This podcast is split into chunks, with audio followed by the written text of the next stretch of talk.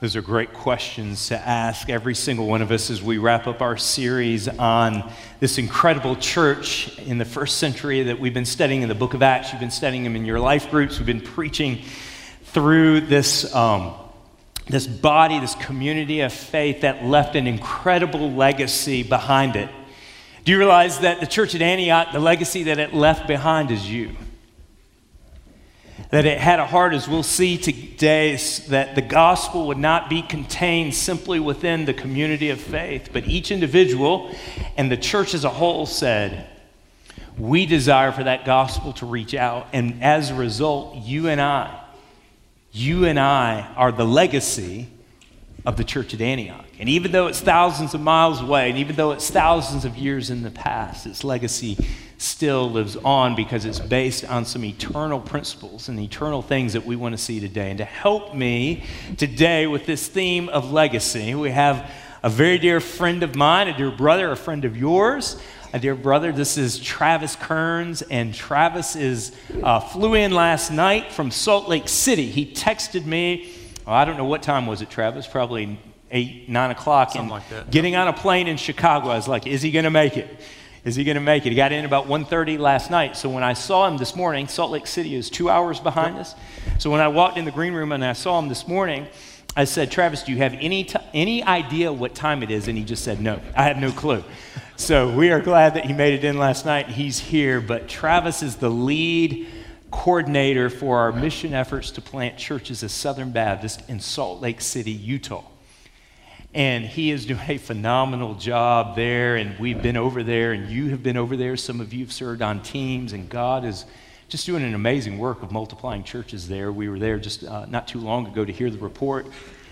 And, uh, but Travis has, a, has an incredible story uh, about legacy that I want him to share about someone that he loves very, very much and someone, and really some ones who have come to faith in Christ because of this person. So, Travis, welcome to Taylor's. Welcome home. Stacy, Jeremiah, welcome home. And uh, why don't you just share with us? Yeah, the first thing I want to share is, is a big thank you to Taylor's. This is the family where I grew up. Some of you may remember, like I do, when this was a parking lot. I can remember sitting eating peanut butter crackers and vanilla ice cream cups over here just outside what used to be the the children's facility here for VBS and for Triple T, and then worked Triple T and the whole bit. Grew up here. And then when I went to college, I went to North Greenville and received the Taylor's Foundation Scholarship through college and through master's and PhD work at seminary. So it's a big thank you, I want to say, and make sure you understand that the legacy of you as a church lives on in students and guys just like me all over the world serving everywhere. So we were, uh, Stacy and I and Jeremiah were in Louisville, Kentucky. We lived there from 2001 to 2013. And during that time, we were really struggling with what we were doing there. I did a master's degree and PhD at Southern Seminary and then taught there for about 10 years. And we were just kind of restless as we were in Louisville. It never really felt like home to us. Maybe some of you have been in a situation like that. And one October night in 2012, on a Saturday night, I was doing what any good South Carolinian would do, and that is watch football. Watching football, and my cell phone rings, and it was the president of the North American Mission Board, who was our pastor in Louisville for a few years, Kevin Ezell, and he said, Hey, I've got a, a position in Salt Lake City I'd, I'd love for you to serve in. Kevin knew, because he was our pastor, that I had a deep love and interest in Mormonism. I've been studying that group since January of 1996. In fact, all of my undergraduate work and master's work and doctoral work was all focused on Mormonism. I'm a self professed Mormon nerd. a lot of people ask me now, Are you Mormon? No, I'm Baptist born and Baptist bred, and when I die, I'm a Baptist dead. So he, he said, Hey, would you want to come and serve in Salt Lake? And I just immediately responded, Well, yeah, is the Pope Catholic? And Kevin said, I don't, I don't understand that. He's from Kentucky, he's a little slow. And I said, Kevin, that means yes, yes, I'd love to go. So we visited Salt Lake with Stacy and Jeremiah a few months afterwards. And then July of 2013, we moved our family 2,000 miles west to Salt Lake City. It's the most beautiful city you'll ever see in your life, but it's also the most ugly city you'll ever see in your life because our state is 98% lost. 98 out of every 100 people are not Christian. Every day in Utah, 54 people die, and 53 of them die lost. So it's a beautiful place, but it's also very ugly. And one of the ugly factors that we discovered about living on the mission field is the way that spiritual warfare impacts you personally and can impact your family. Spiritual warfare manifested itself very significantly in our lives. In October of 2013, we found out three days after my mom's 65th birthday that she was diagnosed with cancer. Now, interestingly, that tumor started growing in October of 2012 when we got our first call from the North American Mission Board. Seven weeks later, she lost her battle with pancreatic cancer.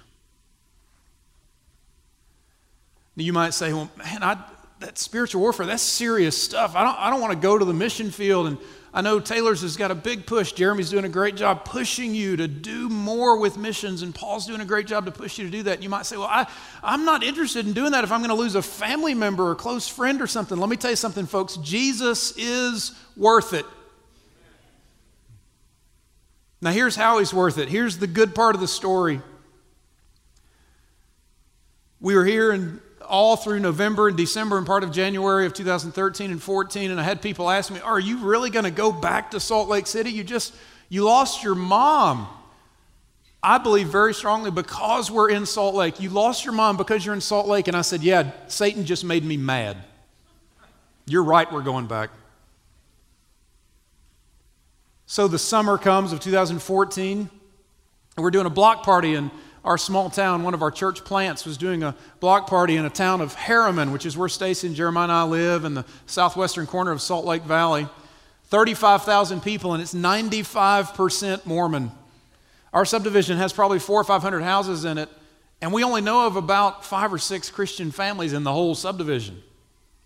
So when we walk out of our house, everybody around us is lost. How do you do missions, Jeremy and Herriman? You walk outside. That's all you have to do. Jeremy's been there, Paul's been there, others. So we're doing a block party, and there's kids' games, and there's footballs being thrown, though it's Utah, so they're not real sure how to do that. Throwing baseballs and frisbees, and we got music going, and there's a family sitting underneath a tree, and they're asking some folks at the church plant some questions, and they came over to get me, because again, I'm the self professed Mormon nerd. Said, Hey, this family's got some questions. Could you go answer them? I walk over there to them, and it's, I, I find out later, it's a couple named Shane and Dixie Wise.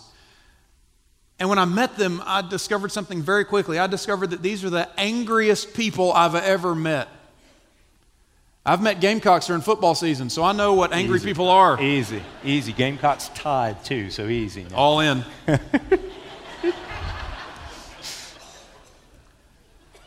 so I start talking to them, and the first thing that Dixie says to me is not hello or anything like that. She says, I have two questions. I mean, just angry.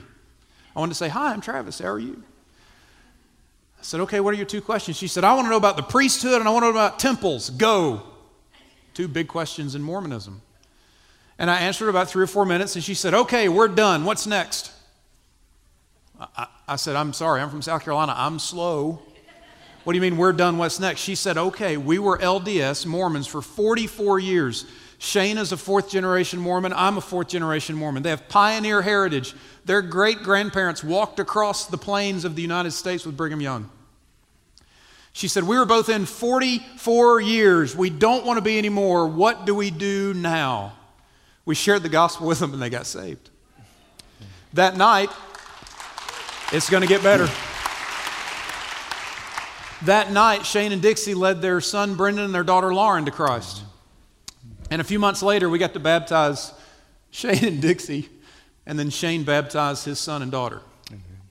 And now they've been Christians about 14 or 15 months. And in the span of 14 or 15 months, Shane has led a number of his family members out of Mormonism to Christianity because he's so excited about the gospel. His father and stepmother, his mother and stepfather, his brother and sister in law and their family, and sister and brother in law and their family. And now the sister in law and brother in law are working on their families. Amen.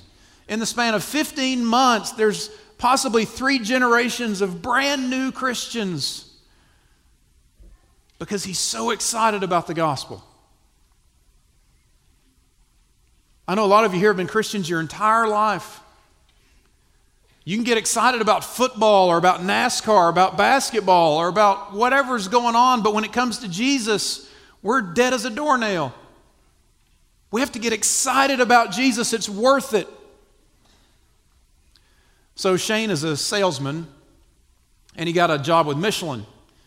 A lot of you know they've got a big facility here, so he came here to train. He was here for about 10 weeks just over the last few months. And Shane called me one Saturday night. It was great. I've never gotten a call like this ever. I've been in ministry almost 20 years, and I've, Paul, I've never gotten a call like this. I loved it though. Shane said, "Hey, I want to visit Taylor's in the morning. When do they meet? 9 and 10:30." So there's more than one service? Yeah. Then Shane says, "Could I go to more than one service?" I'm like, "Yeah." They won't mind? No. said, You can go to all three if you can be in two places at one time.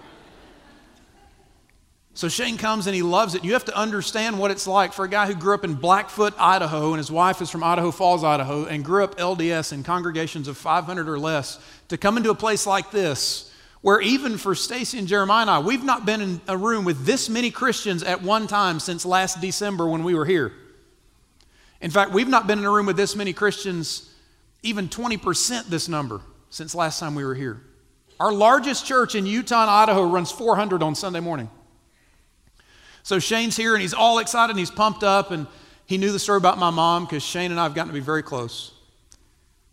And he asked Jeremy, Hey, could I go down to the graveyard where my mom is buried and visit Travis's mother's grave? So they went down there and Shane took some flowers down there and put them in her grave. And he knelt down, he started rubbing the ground, he just said, Thank you. Thank you. And then he prayed and he said, God, thank you for a mother who would pour into her son and allow him to go 2,000 miles west so that my family could live. I never had peace about my mom's death until that day, and it was just a few months ago. Stacy and I were doing what we do, and Jeremiah and I were doing every Sunday what we do after church. We go hiking somewhere. And I get a text from Jeremy, and it's telling me this story. And I start crying like a baby. Stacy's driving. She, What's wrong? What's wrong? We had to pull over.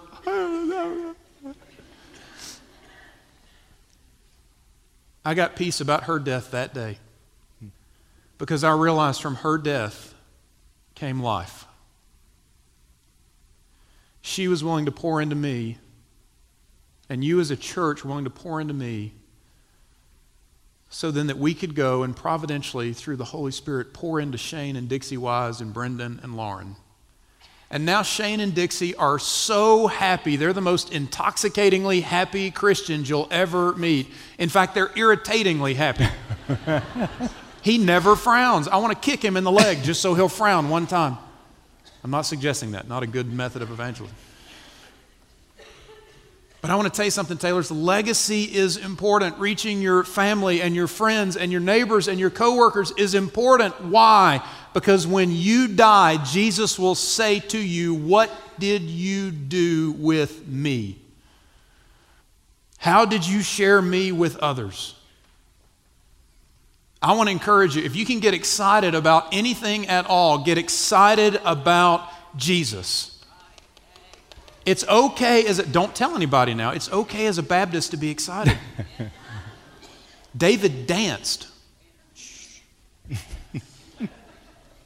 Get excited. Love your family, love your friends, love your neighbors, love your coworkers, and share Jesus with them. Be sold out for the gospel and be spent for the gospel.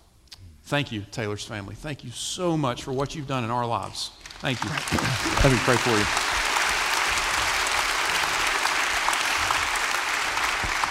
Will you, will you pray with me right now? Father, we love this brother and uh, we love his passion and his heart for the gospel getting to a place where it is very, very dark and very lost. And so now, as he comes home, Lord, we pray for him that he would get the, the rest he needs. I pray for his family time, for him and Stacy as they are here this week, that they would be encouraged and strengthened and then sent back out to lead the charge. And Father, would you walk with them, just as you did with Moses and just as you did with Joshua, just as you did with your prophets and with your people? Will you walk with them? And Lord, bring many more Shanes to Christ. for the sake of the kingdom and for the sake of the great name of Jesus, whose name we pray. Amen and amen. God bless you, brother.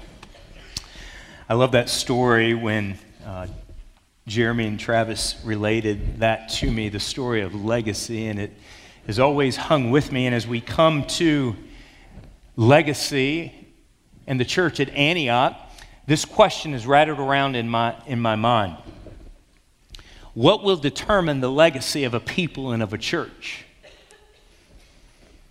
What will determine the impact long, before, long after we are gone of us as individuals and of this place called Taylor's, well after I'm gone, well after you're gone, well after we're in the grave. What will determine, like Antioch, it having a legacy that will last forever and have the kind of impact that we see here today because of an incredible church? I think there are two things. Two things this morning. Number one, I think a legacy of a people and of a church is determined by whether or not the people are shaped by the gospel.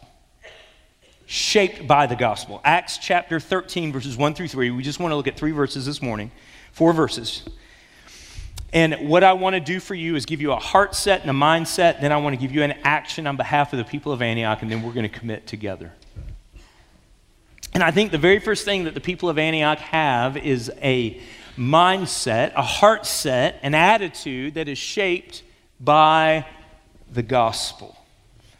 And in Acts chapter 13, what we find here are some teachers that are listed out, and there is some sort of service, there's some sort of uh, worship time happening in the church. Read it with me Acts chapter 13, verse 1. Now there were in the church at Antioch prophets and teachers.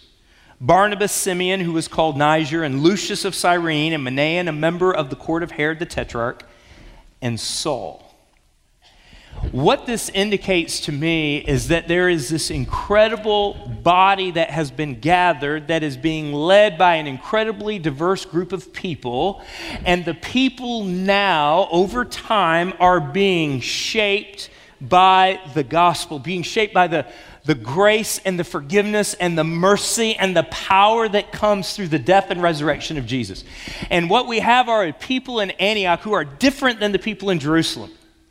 This church is a church that has been shaped by Jews and Gentiles, by those who are very religious and by those who are very pagan.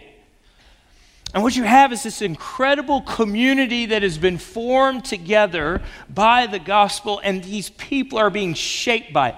They're being shaped by the persecution and by the suffering that sent them from Jerusalem, spread them out to different parts of the earth. They come to Antioch, and through their suffering and their persecution, that doesn't stop them. They share the gospel with Jews and they share it with Gentiles. And for the first time in the scriptures, we see this incredibly diverse body under one roof gathered together and made into this unified, worshiping, giving, sending machine called the church at Antioch. But you see, these people, they're continually under the submissive authority of the Spirit, whether it's they're under persecution or whether that they're reaching across Jewish lines and across Gentile lines, or, or whether when Agabus comes in, as we saw last week, and says to them, Listen, there's going to be this famine and we need your money, and the people, shaped by the gospel, give generously to meet the needs of, of people who are far, far away, who are not like them. And then we see these leaders. I, I, love this list of leaders. Here's what we can learn from just understanding who is leading the church. You have Barnabas, who's from this island called Cyprus. They're off the coast uh, of, of uh, Judea, there in the Mediterranean Sea. You've got, you've got Lucius and you've got Simeon, who are from North Africa. And, and then you've got this Manaen character. We don't know a whole lot about him, but the language in there seems to indicate that he is connected with Herod the king, that he perhaps was someone who was brought up either in the same household or he was his family was connected to the royal family to Herod the king and so you've got this you've got this group this collection of teachers and prophets who are leading this incredibly diverse body of people who, who are being shaped by the gospel together despite their differences. And then you've got Saul, who is at the height of, Jewish thinking at the height of Jewish zeal to preserve the Jewish faith, and God turns his life around. He becomes a follower of Jesus, and you got all these people together, and it would seem that their differences perhaps could keep them apart, but they are a people, as we've seen over six weeks, who are submissive to the Holy Spirit. They are unified together, and they are willing and flexible and broken enough for the sake of the gospel that the gospel is going to work in them and shape them ultimately so the gospel can be sent out to other people. It's an amazing group of people. And I would just say this, church. In order for us to be spent for the gospel, we, we heard Scott say it, we heard, we heard Travis say it. We heard it in the words of Jesus about taking up your cross and following me. There is a cost to legacy. There is no legacy without death. You realize that? That's what legacy is. There's a dying, and from that death comes life. That's the gospel. That's what Jesus did for you and me. And I would say before we even begin to think about the cost of the gospel, and some of you are here already, some of you are here, all of us need to consider whether our lives daily are being shaped by the gospel, whether or not our hearts are submissive before God and before His grace and before His mercy. Here's a word that comes to mind that we don't see in the church very often it is the word brokenness. Is there a brokenness among the people of God that submits to the Spirit of God and the gospel and fights in our brokenness, in our weakness, that fights against what we think church should be?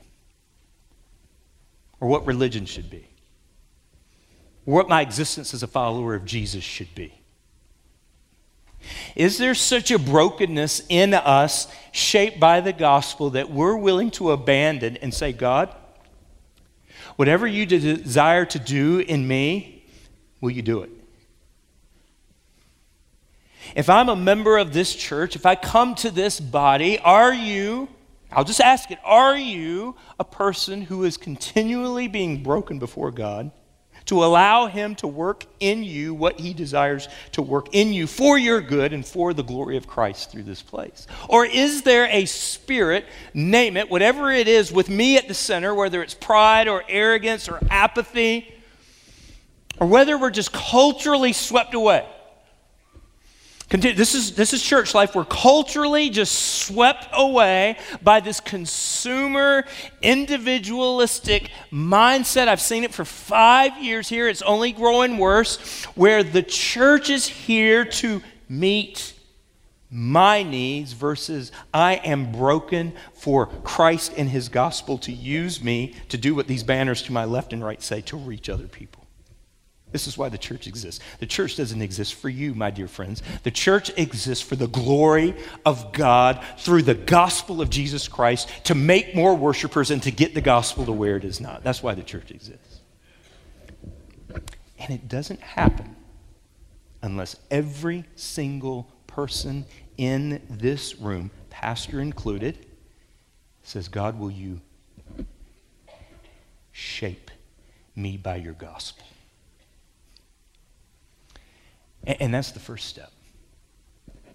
I've had to do it this week. It's hard to submit.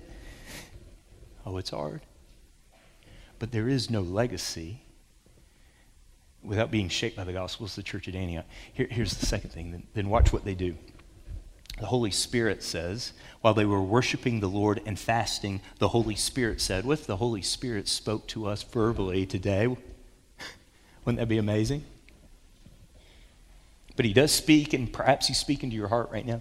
What if the Holy Spirit said to us something that he says to, Bar- to, to the church at Antioch about releasing and about being spent for the gospel? Look at what happens. They're worshiping the Lord and they're fasting. So this is going on over a period of time, and the Holy Spirit says, Here's what I want you to do, church. Set apart for me Barnabas and Saul for the work to which I have called them. Then, after fasting and praying, they laid their hands on them and they sent them off. So here's what brokenness and being shaped by the gospel leads us to it leads to being spent for the gospel. Just two things shaped by the gospel, spent for the gospel. And so the Holy Spirit says, Here's Barnabas and Saul. I, I don't want to read too much into this, but Barnabas is the first name listed, Saul is the last name listed in that list.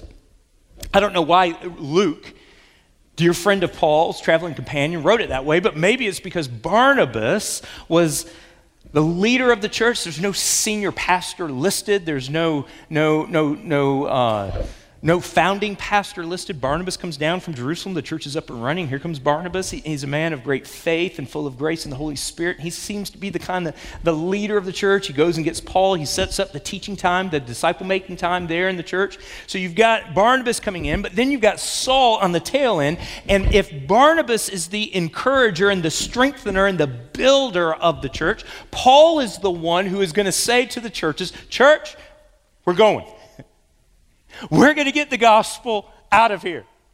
Now, the church at Antioch is already doing this because it is there in Antioch that they are first called Christians. Acts chapter 11. But here you have these two pillars of the church, these two leaders of the church, and the church doesn't say, Don't touch my leaders. The church doesn't say, No, no, no, no, no, no, no, no. There are key to church growth here. Um, no, no, no. Oh, wait, no. Do you know how valuable these people are to the ministry here? What did they say? They release. Go. This is what happens when you're shaped by the gospel. You release. You go. That's what they do. They send them. And they, they say whatever it takes for the gospel to get out, and they send them on the first missionary journey. They didn't have a reach conference, they didn't have a missions conference of any kind that we know of. They simply said, You go and get the gospel to the ends of the earth. If, that, if that's what the Holy Spirit's saying, that's what we will do. But there's a cost involved to the church. They lose Barnabas, they lose Saul. There's always a cost in following Christ. There's always a cost in getting the gospel out. There is no legacy without death and a cost. And this point hit home again you know, when Travis was coming, and as I think of um, Haley Dean, Becky was here the first service. Becky, you here again? Bless your heart. You're here for two services. You had to hear this two times, Miss Becky. Becky Dean is the is the um, wife of Mike Dean, and um, Mike and Becky have Big Mike and little Haley, and uh, they came to t- Taylor's First Baptist Church when uh, Haley was in the fifth grade. I know all this because I sat and I watched the video again of Haley this past week. I asked our guys, where, we have that video, and I jump in there and I'm, I'm sitting in my office.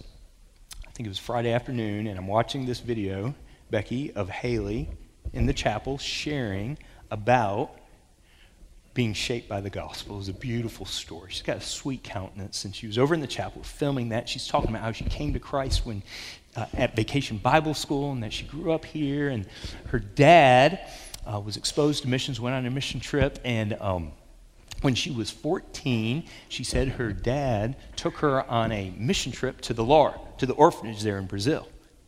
And that's where the gospel and her desire to go overseas began to be birthed. And you just see this heart being shaped by the gospel, just a brokenness and a submissiveness. And Campus Crusade for Christ had a huge impact on her life.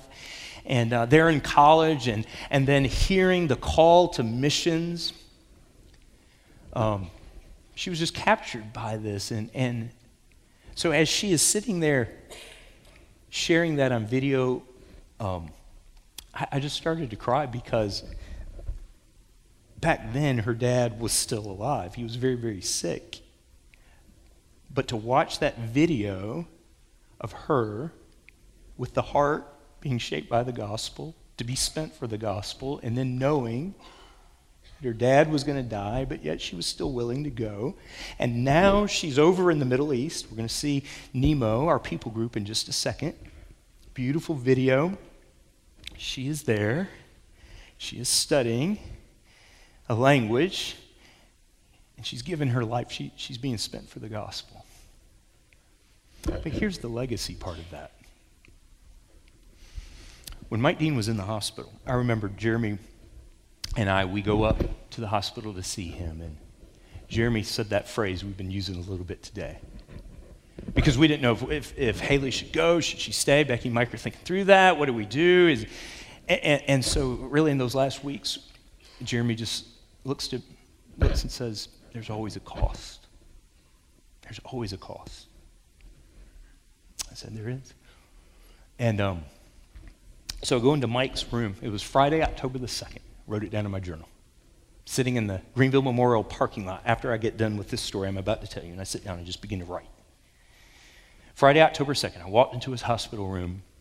He's got this great personality. He's got this, this is bigger than life. And, and um, even as he was nearing death, he, he just, um, he looks at me and he goes, all right. He goes, tell me, what is Jesus supposed to be teaching me in all of this? I'm like, you're kidding me, Mike Greer. You're, t- you're wanting me to share with you what Jesus is teaching you. While you are here, you are teaching me everything I need to know. But you're asking me that. So I paused, I hemmed, I hawed, I waited. I said, okay, here's, here, here's what I think.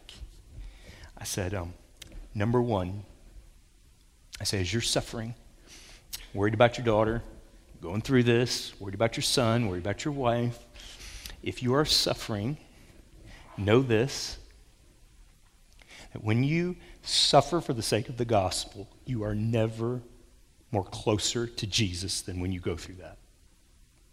Because, because Paul said that I may know him and the power of his sufferings and the power of his resurrection, that I may know him. If you are suffering here this morning for the sake of the gospel, not because you've done something wrong, but if you are suffering here and you're enduring and you're trying with all of your might to live for the gospel, and if you, here is the word from Jesus this morning. He wants to know you and love you deeper during this time, and you will know him. And I looked at him and I said, Mike, I don't know about you, but you're going to know Jesus more deeper because of this, and that is sweet.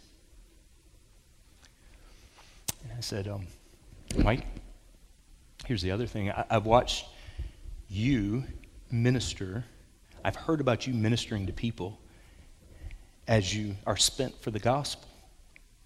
I've watched these nurses. I've heard the stories. Becky told me the story of nurses that have been influenced by you as you pray for them. He had a friend come in, a friend of Mike's, and his friend comes in, and um, I just kind of stepped back, and they were just loving one another. And um, he looks at this friend of Mike's, and he just says to him, Listen, listen, he loved on him. It was, it was beautiful how he did it. He loved on him, but then he looks at him and he goes, he goes, listen, you, you one day are going to meet your maker. And everything about the scripture is true. And everything about the gospel is true. The miracles, I remember he said, the miracles are true. He just kept saying it. It's true. It's true. It's true. And when we're spent for the gospel, we have incredible impact on people. I said, Mike, your impact's unbelievable. But here's the third thing. I said, You're sending your daughter well. She's going to go. She's going to leave you. You're going to leave us. But you're sending her well. You're showing me how to be spent for the gospel. It was powerful just to hear him and just to watch him and, just to communicate with him. And there's always a cost to be spent for the gospel. Now, you might say, why are you telling us all these stories? It's like we're living in a graveyard, we're living in the cemetery today. Here's why. Because if we want to have a legacy for the gospel, it's going to cost us something. It just doesn't happen because we have a spirit a mindset that bucks up against the gospel of individualism or consumerism. It's going to cost us something. And I would just encourage every single one of you to ask yourself this question as we are going to see a video in just a minute about Nemo. What will you give for the sake of reaching people? Um, th- this video, this is where Haley is. It's a beautifully well done picture of lostness. And here's what I want you to do. Here's what I want you to understand is that we're going to have a commitment time in just a second, I'll lead you through this. But here's what I want you to hear. Yes, we want some of you to go on mission this year. 271 slots available. We want some of you to go and we, we want some of you to, to, to reach others. But it's going to take all of us shaped by the gospel in order to see lostness penetrated and reached. So when you see this video, I want you to see the ends of the earth. You know, I want you to look at those people. I want you to look at those young men. I want you to look at those ladies that are on the screen, that people group. I want you to think of them, not one single believer that we know of, not one single Jesus follower. That's why we do what we do. This church exists for the glory of God and making disciples here and around the world. I want you to watch those people. But then I, here's what I want you to do I want you to think of lostness not just way over there, because you might say, There's no way I'm going over there, and God hasn't called me to do that, and that's fine. But I want you to think of lostness way over there. I want you to think of lostness right here. Right here as well. Tonight, 6 o'clock, we have a prayer service. It's going to be incredible. Six or seven churches, different churches, some predominantly African American, one predominantly Hispanic some just good old Baptist Southerners, right? We're going to pray, we're going to worship, and we are going to call upon God. God, we not only want to reach the ends of the earth, but we also want to reach right here at the end of the street. You come out and join us tonight as we pray and we seek the Holy Spirit to transform us. But watch this video because this is why we do what we do. Not only there, but right here as well. We wanted to find a people group that was unreached and unengaged.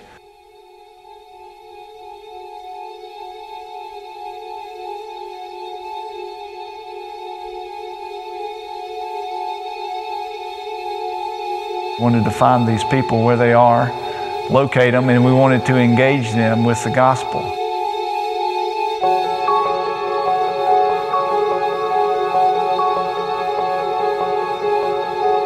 We started looking, and the Lord led us to this group. It's in the Arabian Peninsula.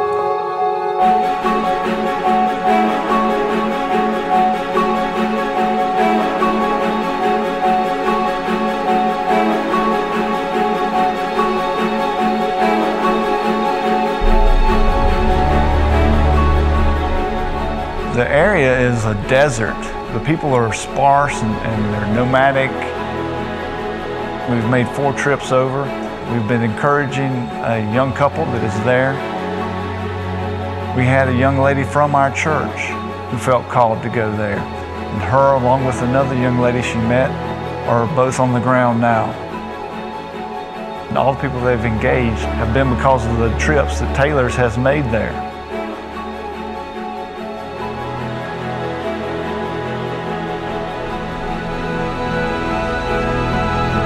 Have to engage people. These are people who have no one in front of them delivering the gospel to them. Because we are a, a first century church like Antioch, where we're sending people out to proclaim Jesus Christ, uh, they are engaged.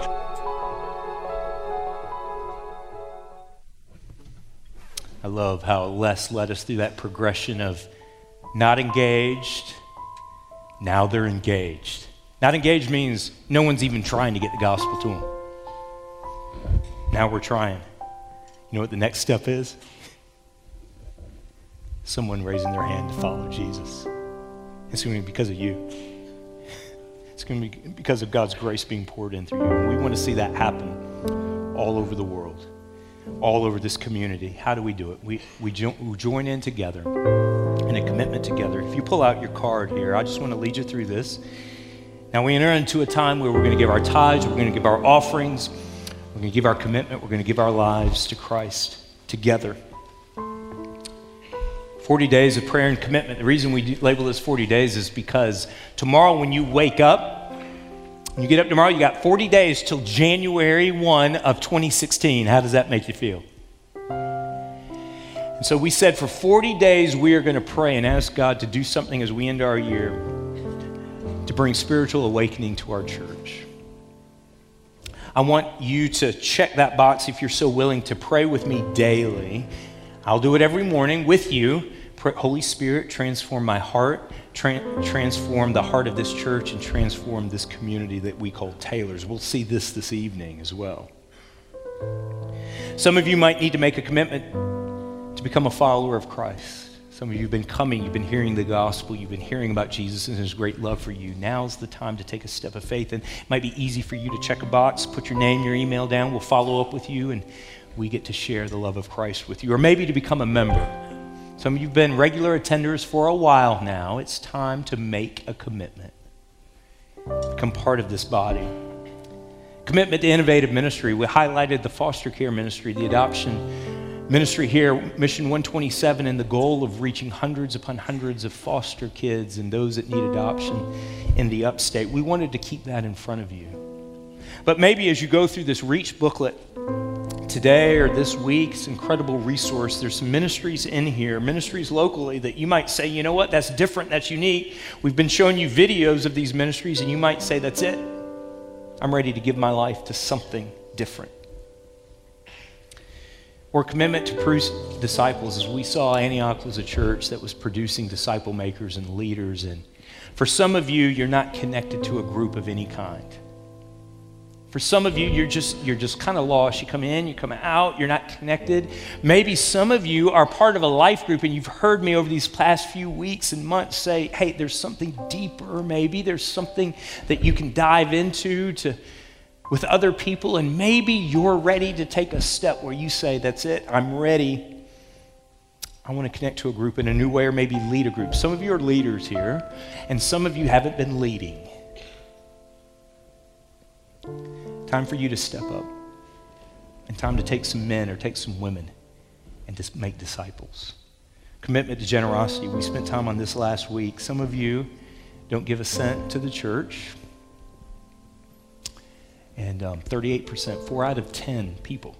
Think about that. Four out of every 10 of us here at Taylor's don't give a single cent to the work of the kingdom through here, the work of reaching people, the work of ministry here. I would just simply say, maybe the call out, the cost for you is to say, I got it. I'm going to start giving. Maybe some to, give, to, begin giving sacrificially through the end of the year. Check the box there. This is our reach offering. We have envelopes right here. Our goal is $135,000, and every single cent will be used to send the Mike and the Haley Deans, to send people to Salt Lake City, to send people to Prague, to send people to Boston, to send students on trips. Every single cent will go to reduce the cost of people who are going, every penny. So we ask you today to give for the next 40 days. This is your envelope right here. Again, we have those here. Or you can just write reach on your check. We know what that means and then to give sacrificially through the end of the year.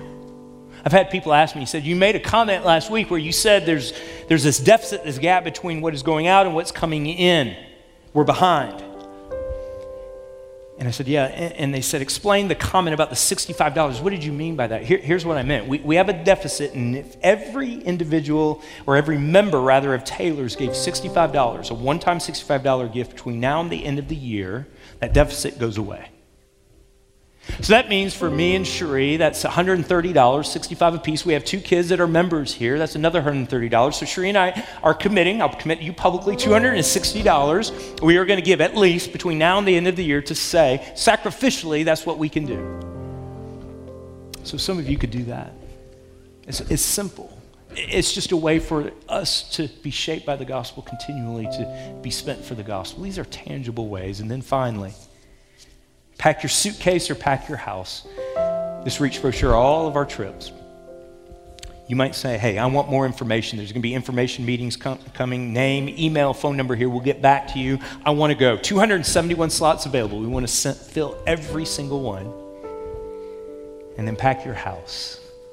just like Travis and Stacy loaded up a truck to Louisville, some of you are called to leave. Your time in Greenville is done. Your time at Taylor's is over. Because God has an assignment for you, and we get the joy of sending you to that kingdom assignment. And some of you have been praying and thinking through other cities. What a joy it would be. It would be bittersweet, but ultimately, deep down joy to say, Go. Go. For the kingdom of God. Put your name, email, phone number down. We'll follow up with you. But thank you. It was a beautiful sight this morning as the congregation came and we gave. This is our act of worship. So, this time, as soon as I say amen, I want you to, to rise up, church. There's uh, trunks, two, two up top, three down here. So, spread yourselves out. Maybe take your time. There'll be a lot of folks coming up. But this, as you see the body of Christ, is the body of Christ saying, We want to leave a legacy. And we'll give and we'll do whatever it takes for this legacy. The Holy Spirit's working on you in order to reach, take the gospel as far as it will go. Will you pray with me and then will you commit? Will you worship Jesus as you give? Father, this is your church. This is your church. This is Jesus' church. He, he died for this place to shape this place into his image. So will you shape us, but then will you spend us? Just as Christ was spent. Whatever it is that we're holding on to, whatever it is that we won't release, like the church at Antioch, will we let it go for the sake of the kingdom? Seek first the kingdom of God and all these things will be added to you. So, Father, hear my prayer, hear our prayer for the sake of Jesus, in whose name we pray.